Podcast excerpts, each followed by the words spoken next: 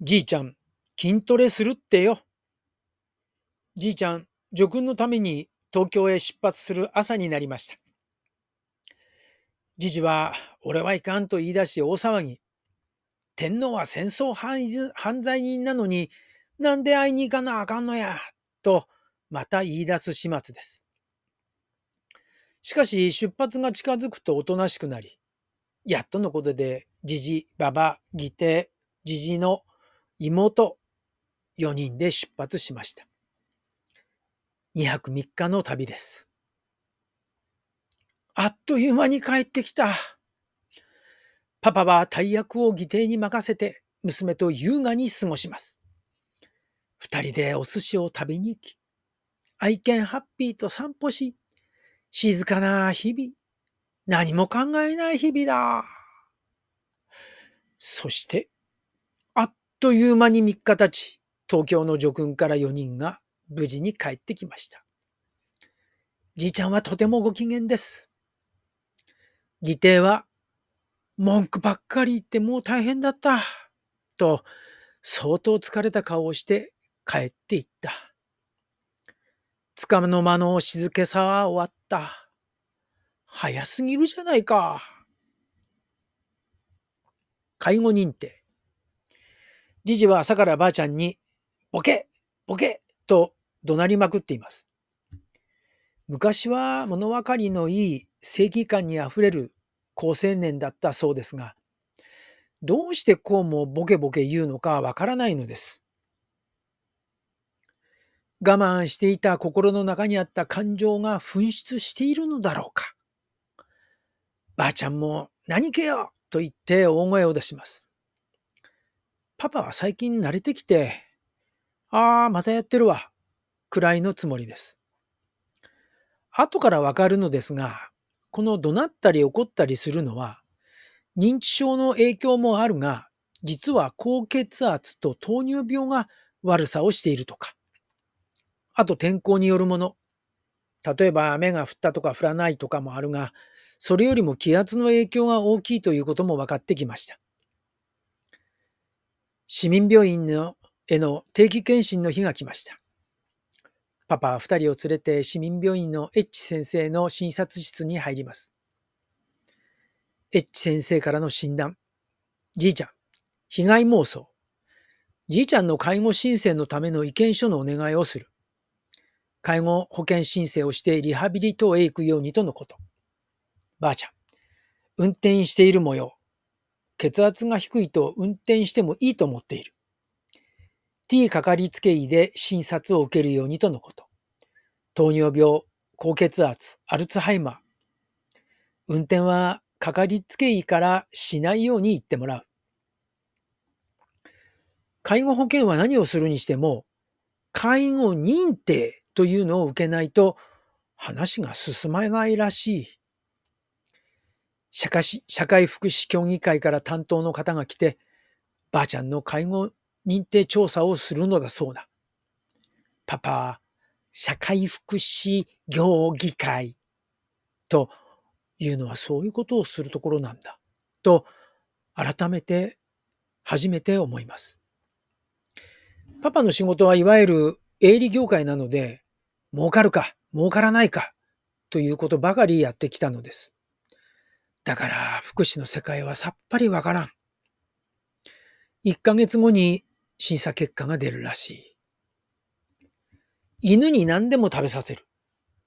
ジジは前々からハッピー、ペットの犬にドッグフード以外のものを与えます。はじめはこっそりとでしたが、最近は堂々と食べさせるために、ドッグフードを食べなくなってきました。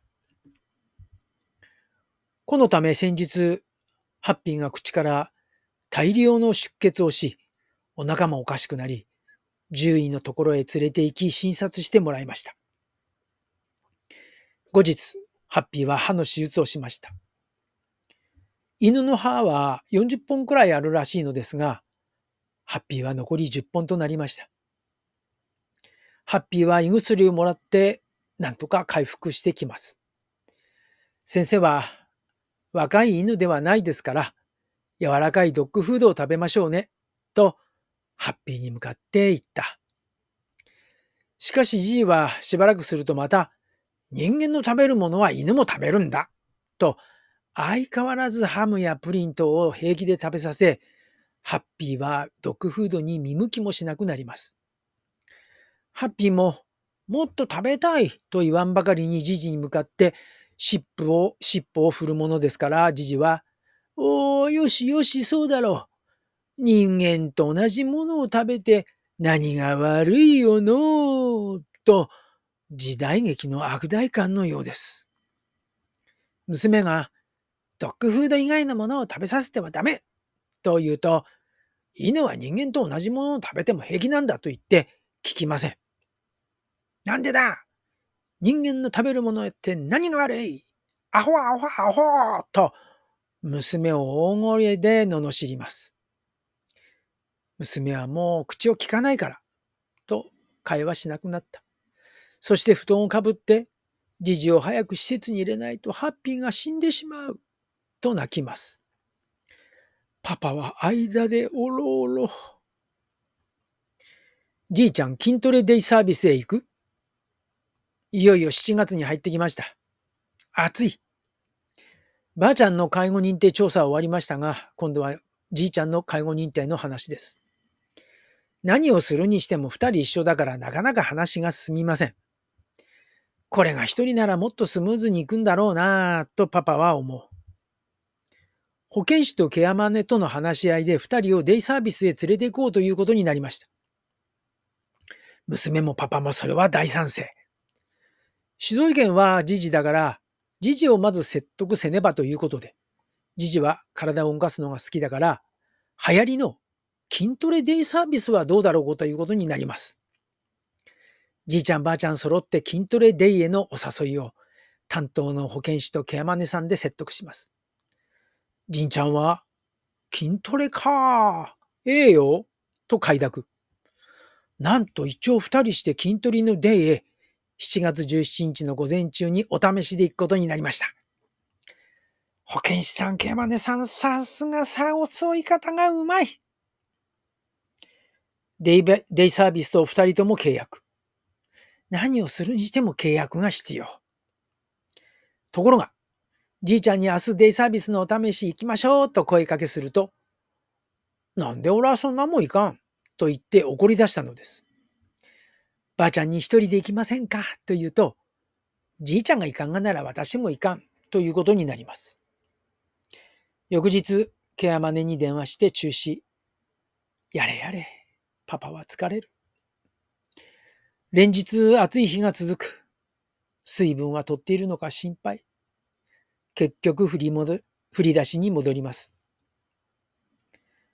ご本人がデイサービスへ行くと言ってて、ドタキャンで行かなくなったことってありますか？と、今日はここまで。では、また。